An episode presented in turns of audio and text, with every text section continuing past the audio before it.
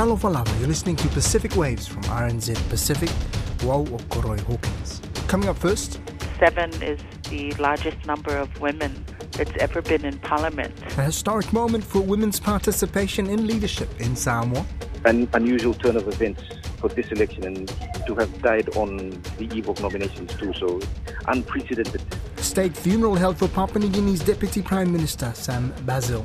We need to have more Pacific providers in health, in education, and we need competent and culturally competent staff. And the New Zealand government is being urged to ditch quick fix approaches to Pacifica issues ahead of the budget announcement this week. Samoa has entered a new era of gender equality in leadership with the swearing in of three women MPs, taking the number of women in the Legislative Assembly to seven. The new members of Parliament, one with the FAST, the ruling FAST party, and two with the opposition HRPP, increased the number of seats in the House to 54. Prime Minister Fiame Naomi Mataafa congratulated the new female MPs and welcomed them, saying, It's not been an easy journey so far, but in the end, the purpose of the law is to allow more women representatives in Parliament.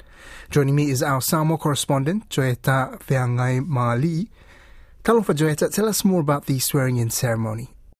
It was the first agenda on the parliament session uh, that convened this morning.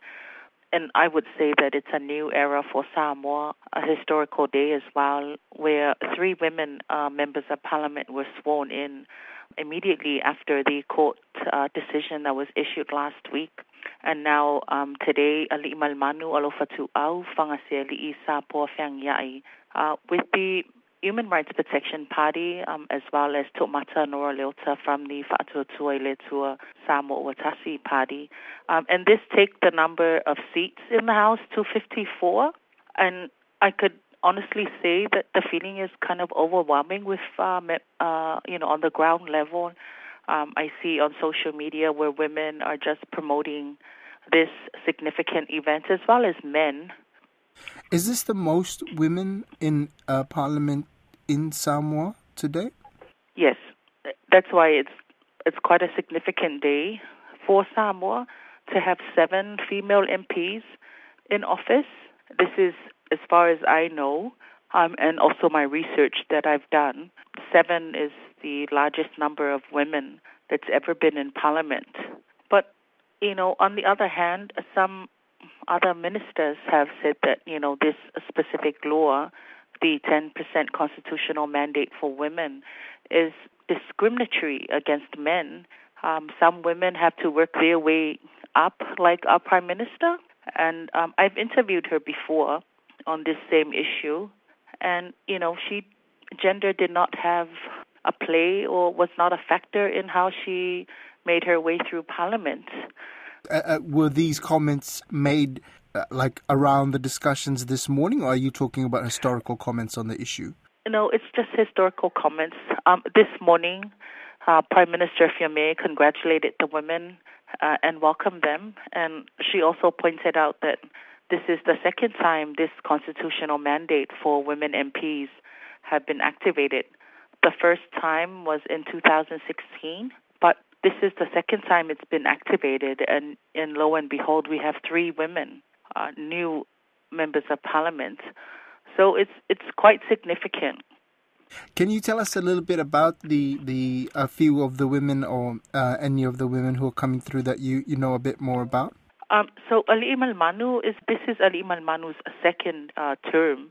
She served in the previous term where she was appointed as chairwoman for the Parliament's Financial and Expenditure Committee, while Fangase Li'i and To'omata are new members. Um, this is the first time they've been sworn in as uh, female MPs. And the case for To'omata is that her appointment is quite different from how um, Ali Manu and Fangase Li'i were appointed by the court because this seat was uh, initially supposed to be for Leota Timaleabai, but she resigned from her seat, from her post, uh, from the Falealupo constituency.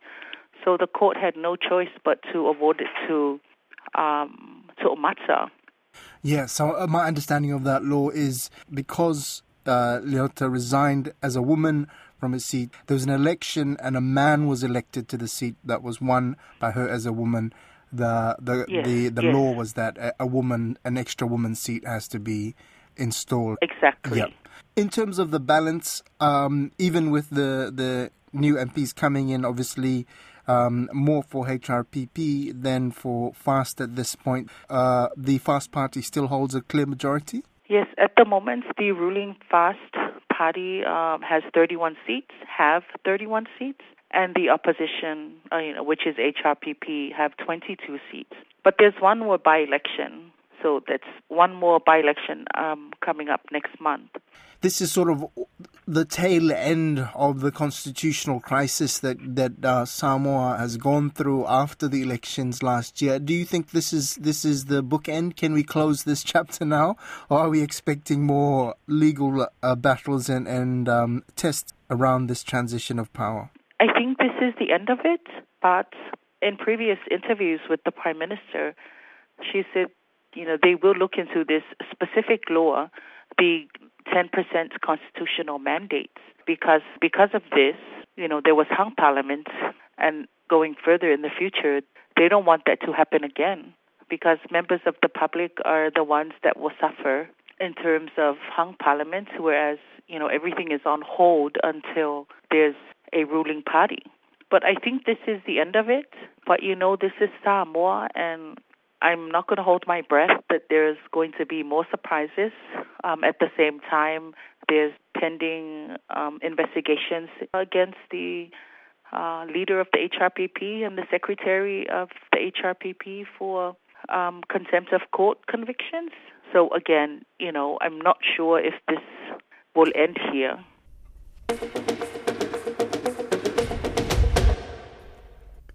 Two days of mourning for the late Papua New Guinea Deputy Prime Minister Sam Basil have concluded in the capital.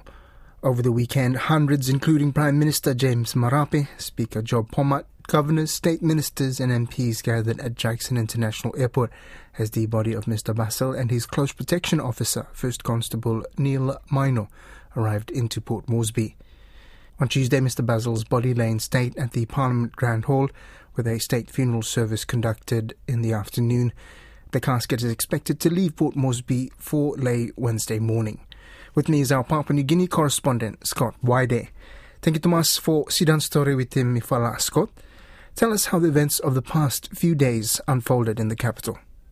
The body of the late Sam Basil arrived on Sunday afternoon. Um, there were a bit of uh, there was a bit of a hiccup at the airport because the people didn't want him to be put in a cargo hold, so he was taken on a chopper.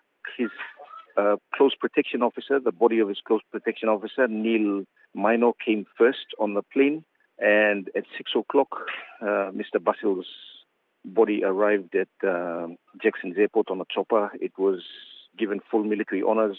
The uh, PNG Defence Force members carried the coffin and came to the place where the guests had lined up, including the family. The Prime Minister was there, including all the cabinet, uh, other cabinet members, and the Prime Minister gave a speech just basically outlining uh, what an honor it was to work with Sam Basil. Uh, and Sam Basil is the first Deputy Prime Minister to die in office ever. So it was a an, un, an unusual turn of events uh, for this election, and to have died on the eve of nominations too. So it, unprecedented. Um, so speeches were given, and he was taken to the family's home. Um, and yesterday there was a gathering at the Sir John Guise Stadium because that's the official house cry. Uh, and all the dignitaries came, including family members, and the uh, Prime Minister was there, including all the other cabinet members. They gave speeches, paid tribute. And and what what's what happens now? What what's the next thing to happen uh, with the funeral arrangements?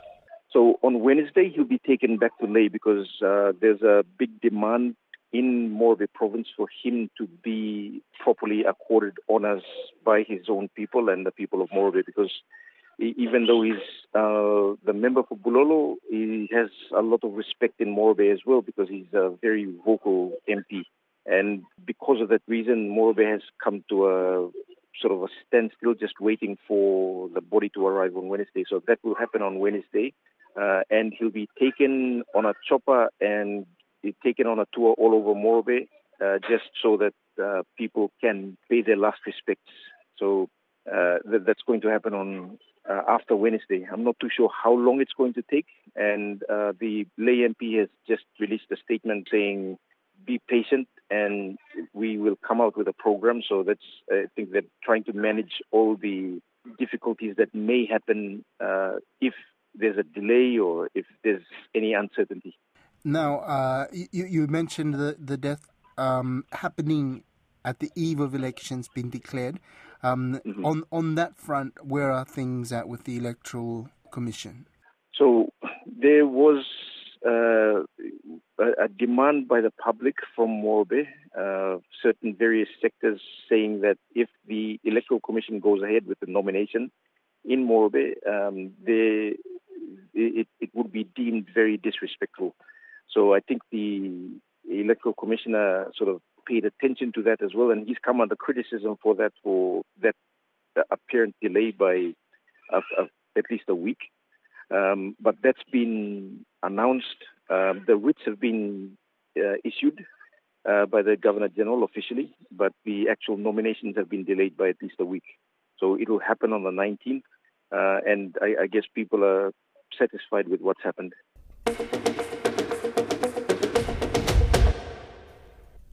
Still in Papua New Guinea with elections approaching, RNZ Pacific has been speaking with political scientist Michael Kabuni about some of the critical issues.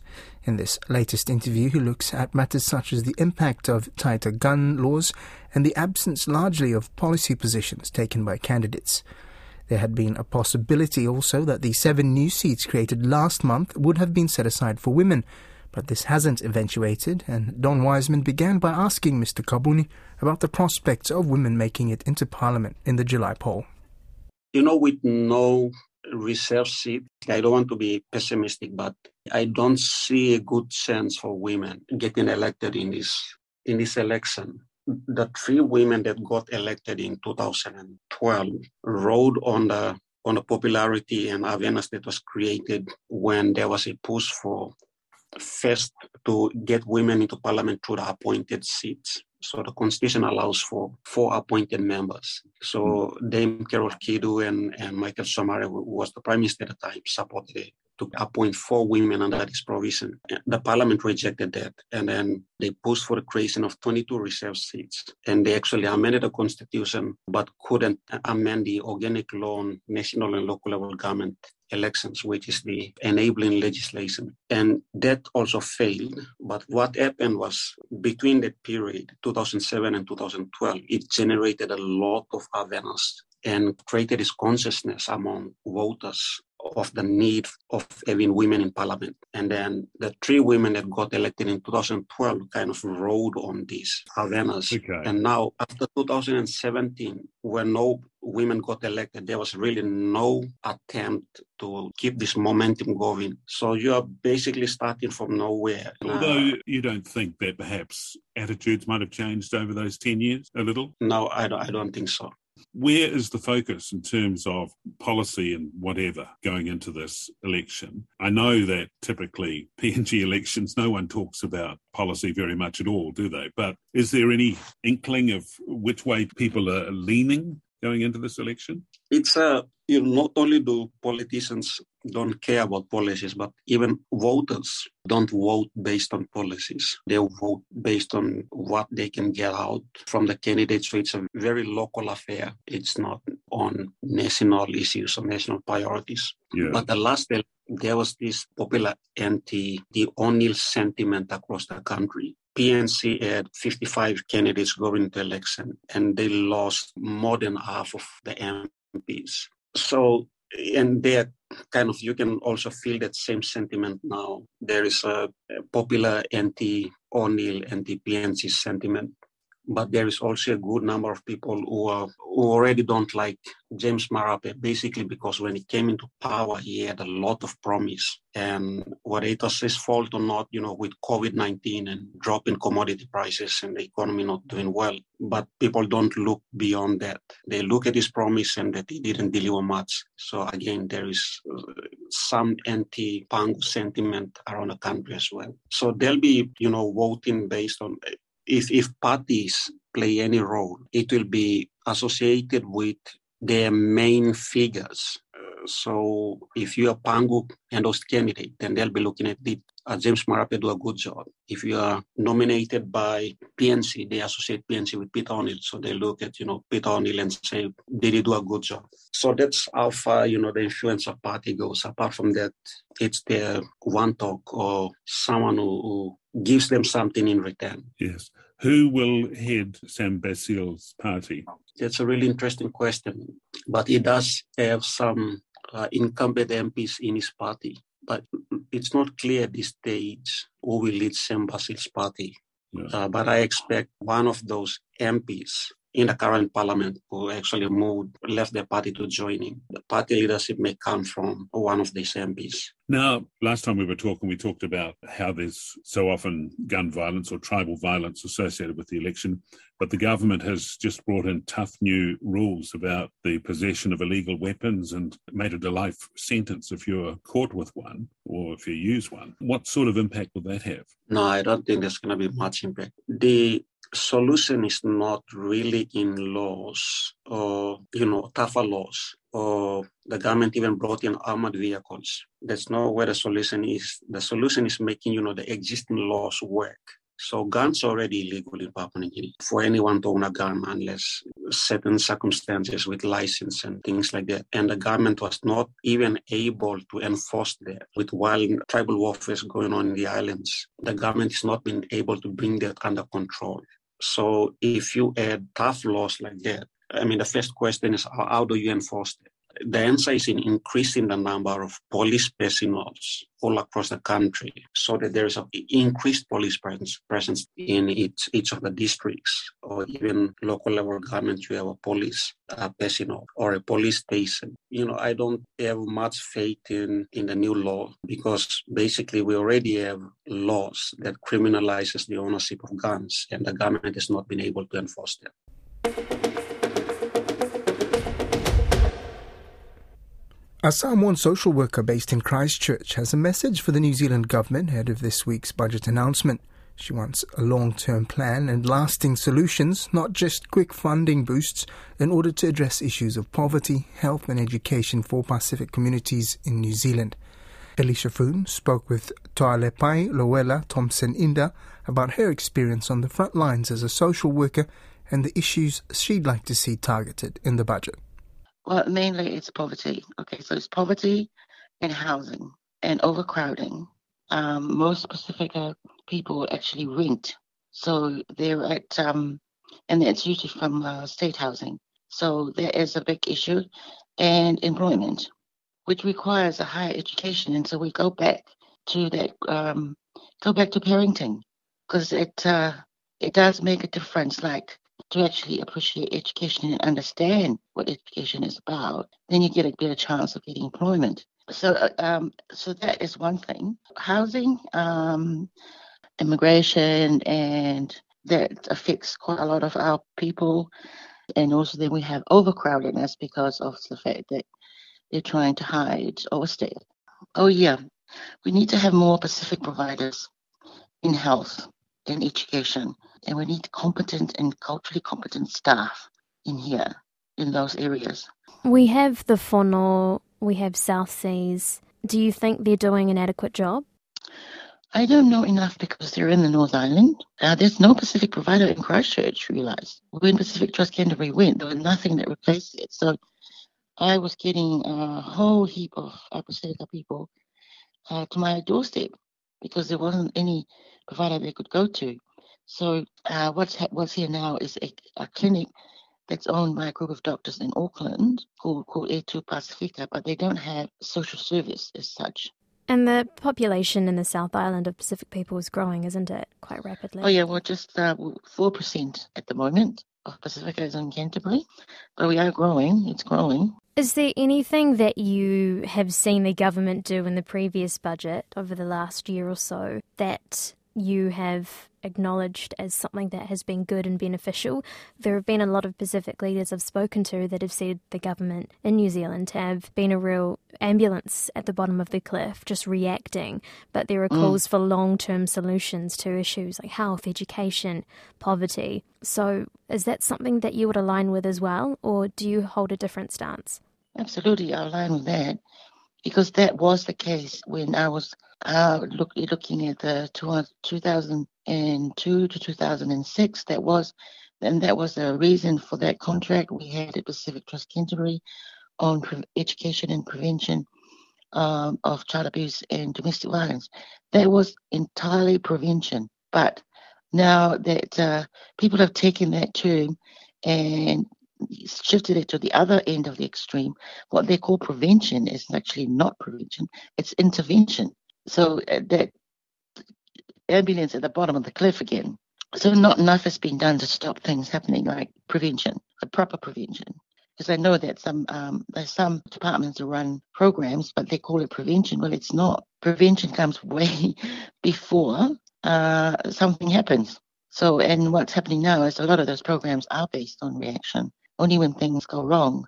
So I definitely agree with, with all the other leaders. We're very complex in uh, in, in terms of, of programs because some of the contracts that have come down from government, we have to look at it and understand what they are. And it's almost a double level because then we have to uh, change it to where it'll how we're going to deliver it to get the same to get the outcomes that this contract is about. For um, organisations, it's straight from from government to the people that deliver it, and off they go. For us, it's like, okay, this is what you want, and this is how well, how we're going to get what you want. We need to do it our way. We need to do it and, and, sometimes there's no trust in that. Yeah, we need to do it our way and we need to deliver it this way because this is the way our people understand it. And the biggest thing is trying to get funding for translated resources. I mean, I remember having to pay for my own translating of my parenting program, my uh, from uh, English into Samoan and then into um, Tongan. Yeah, these are some really interesting points, and I guess your perspective is so unique because you truly are on the front line, and I'm sure you speak to a lot of different Pacific communities within New Zealand who will come to you, and you would see these, you know, issues that need to be urgently addressed. And so, mm. with that in mind, do you have a message for the New Zealand government? I'll say um, take a really good look at, uh, I mean, a microscopic look at uh, Pacific Pacifica issues in this country, it's not enough that you um you just do a, a topping of off and think it's a token gesture and think it's done. And also look at us as quite diverse. There's diversity in there. You can't put it all in the same basket because um, we're all different from different islands and we all from different villages even and different languages and even though some of our cultural beliefs and values are very similar, there are differences. So, you know, get the diversity in there. I think that's being lost. That's Pacific Waves for today. Remember, you can download us free to your device from Spotify, iHeart, or Apple Podcasts. And if you're using Apple, please leave us a rating so others may also find us. Tō whāsoi